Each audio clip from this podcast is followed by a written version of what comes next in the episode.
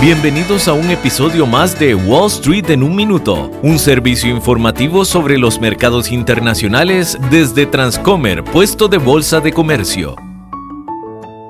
Hola, soy Arturo Londoño, corredor de Bolsa de Comercio. Emmanuel Macron, presidente de Francia, podría enfrentar una investigación parlamentaria después de que miles de archivos filtrados expusieran cómo Uber cortejó a políticos de alto nivel, incluido Macron, para beneficio propio. En una campaña de quid pro quo que supuestamente costó unos 90 millones de euros anuales, Uber logró hacer amistades con políticos poderosos para que le ayudaran en su campaña de disrupción de taxis en Europa, algo que parece sucedió mientras Macron era ministro de Economía. Los cuestionables métodos de negocio de Uber son ampliamente conocidos, pero por primera vez hay evidencias. Uber ha declarado que estos hechos no están en sintonía con sus valores y por eso hoy son considerados una empresa diferente. Este episodio de Wall Street en un minuto fue presentado por Transcomer, puesto de bolsa de comercio.